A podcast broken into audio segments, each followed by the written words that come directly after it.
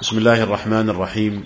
إن الحمد لله نحمده ونستعينه ونستغفره ونعوذ بالله من شرور أنفسنا ومن سيئات أعمالنا. من يهده الله فلا مضل له ومن يضلل فلا هادي له. وأشهد أن لا إله إلا الله وحده لا شريك له.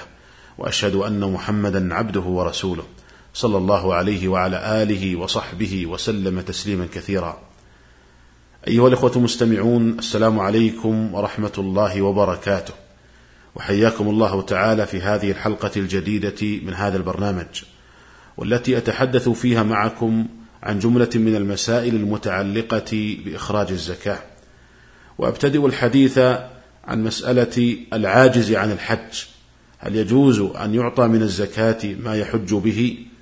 اختلف أهل العلم في هذه المسألة فمن العلماء من أجاز ذلك ورأى أن هذا يدخل في مصرف في سبيل الله. وهذا القول قد روي عن الإمام أحمد.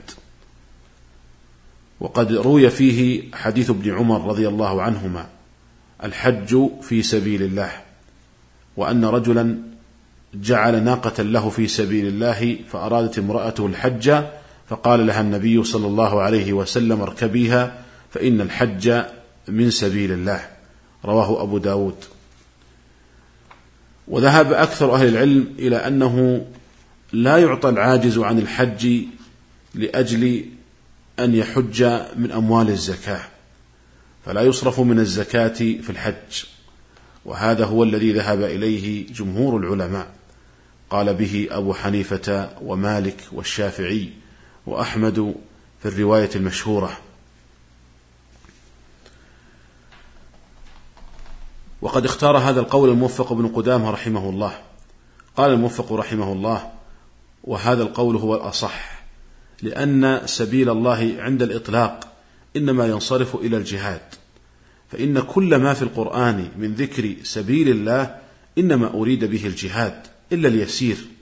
فيجب أن يحمل ما في آية الزكاة على ذلك لأن الظاهر إرادته به ولأن الزكاة إنما تصرف إلى أحد رجلين محتاج إليها كالفقراء والمساكين وفي الرقاب والغارمين لقضاء ديونهم أو من يحتاج إليه المسلمون كالعامل والغازي والمؤلف والغارم لإصلاح ذات البين. والحج للفقير لا نفع للمسلمين فيه ولا حاجة بهم إليه ولا حاجة به أيضا لأن الفقير لا فرض عليه فيسقطه ولا مصلحة له في إيجابه عليه وتكليفه مشقة قد رفهه الله منها وخفف عنه إيجابها. وتوفير هذا القدر يعني من الزكاة على ذوي الحاجة من سائر الأصناف أو دفعه في مصالح المسلمين أولى.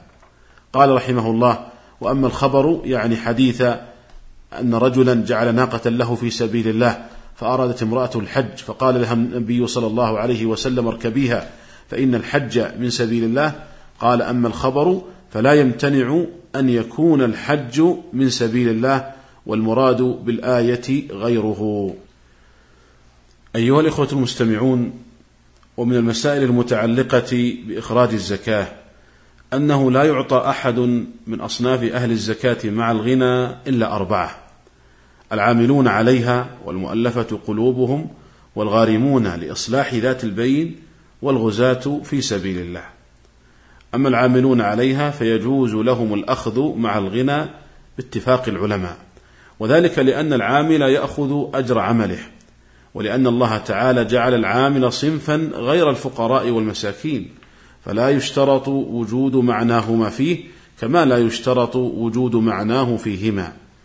وكذلك المؤلفة قلوبهم يعطون مع الغنى لظاهر الآية ولأنه يأخذ لحاجتنا إليه أشبه العامل ولأنهم إنما أعطوا لأجل التأليف وذلك يوجد مع الغنى. وأما الغارمون لإصلاح ذات البين والغزاة في سبيل الله فيجوز الدفع إليهم مع الغنى في قول جماهير أهل العلم. وخمسة من أصحاب الزكاة لا يأخذون إلا مع الحاجة وهم الفقراء والمساكين والمكاتبون والغارمون لمصلحة أنفسهم وابن السبيل. فهؤلاء إنما يأخذون لحاجتهم لا لحاجتنا إليهم. إلا أن ابن السبيل إنما تعتبر حاجته في مكانه وإن كان له مال في بلده لأنه الآن كالمعدوم. ومن المسائل المتعلقة بهذا الباب أن أصناف الزكاة قسمان.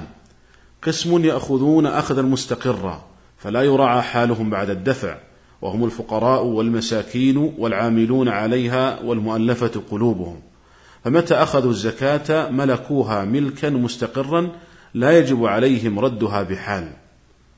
وقسم يأخذون أخذا مراعى وهم أربعة المكاتبون والغارمون والغزاة في سبيل الله وابن السبيل.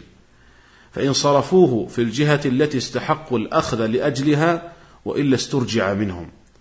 والفرق بين هذا القسم والذي قبله أن هؤلاء أخذوا لمعنى لم يحصل بأخذهم للزكاة والقسم الأول حصل المقصود بأخذهم وهو غنى الفقراء والمساكين وتأليف المؤلفين وأداء أجر العاملين.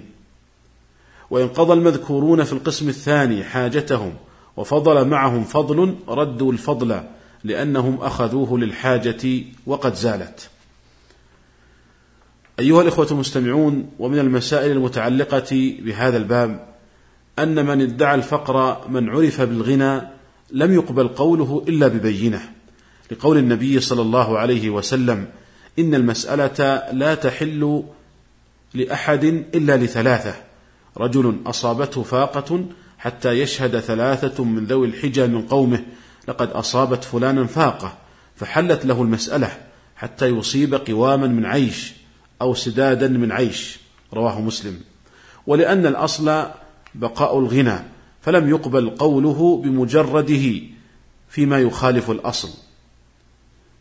وهل يعتبر في البينة على الفقر ثلاثة أو يكتفى باثنين؟ هذا محل خلاف بين أهل العلم. والأقرب والله أعلم أنه لا بد من ثلاثة وذلك لحديث قبيصة السابق. حتى يشهد ثلاثة من ذوي الحجى من قومه لقد أصابت فلانا فاقة. وإن ادعى إنسان أنه غارم أو أنه ابن سبيل لم يقبل قوله إلا ببينة لأن الأصل عدم ما يدعيه وبراءة الذمة. أما إن ادعى أنه فقير إن ادعى الفقر من لم يعرف بالغنى فيقبل قوله لأن الأصل عدم الغنى. قال الموفق بن قدامة رحمه الله إذا كان الرجل صحيحا جلدا وذكر أنه لا كسب له أعطي من الزكاة وقبل قوله بغير يمين إذا لم يعلم كذبه. لأن النبي صلى الله عليه وسلم أعطى الرجلين اللذين سألاه ولم يحلفهما. وفي بعض الروايات أنه قال أتينا النبي صلى الله عليه وسلم فسألناه من الصدقة فصعد فينا النظر فرآنا جلدين فقال إن شئتما أعطيتكما. ولا حظ فيها لغني ولا لقوي مكتسب. رواه أبو داود. قال رحمه الله وإن رآه متجملا قبل قوله أيضا لأنه لا يلزم من ذلك الغنى. بدليل قول الله سبحانه يحسبهم الجاهل أغنياء من التعفف لكن ينبغي أن يخبره أنها زكاة لئلا يكون ممن لا تحل له. وإن رآه ظاهر المسكنة أعطاه منها ولم يحتج أن يبين له شرط جواز الأخذ ولا أن ما يدفعه إليه زكاة. أيها الإخوة المستمعون وبهذا التقرير يتبين أنه يجوز دفع الزكاة لمن كان ظاهره الفقر أو المسكنة أو من ادعى فقرا أو مسكنة ولم يعرف بالغنى ولا من غير أن يطالب بالبينة ومن غير أن يطالب كذلك باليمين. وهذا في الحقيقة يرفع الحرج عن الإنسان لأن بعض الناس يقول إنني عندما أدفع الزكاة لمن يدعي الفقر أو المسكنة لست متيقنا بأنه مستحق للزكاة ولست متيقنا بأنه فقير ولست متيقنا بأنه مسكين فنقول يكفي في ذلك ظاهر الحال ويكفي أن يدعي هو الفقر أو المسكنة فيجوز إعطاؤه من الزكاة ما لم يعرف بالغنى. وإذا شك في أمره فينبغي أن يوعظ بما وعظ النبي صلى الله عليه وسلم الرجلين الجلدين عندما قال لهما إن شئتما أعطيتكما ولا حظ فيها لغني ولا لقوي مكتسب. أيها الإخوة المستمعون هذا ما تيسر عرضه في هذه الحلقة ونلتقي بكم على خير في الحلقة القادمة إن شاء الله تعالى. والسلام عليكم ورحمة الله وبركاته.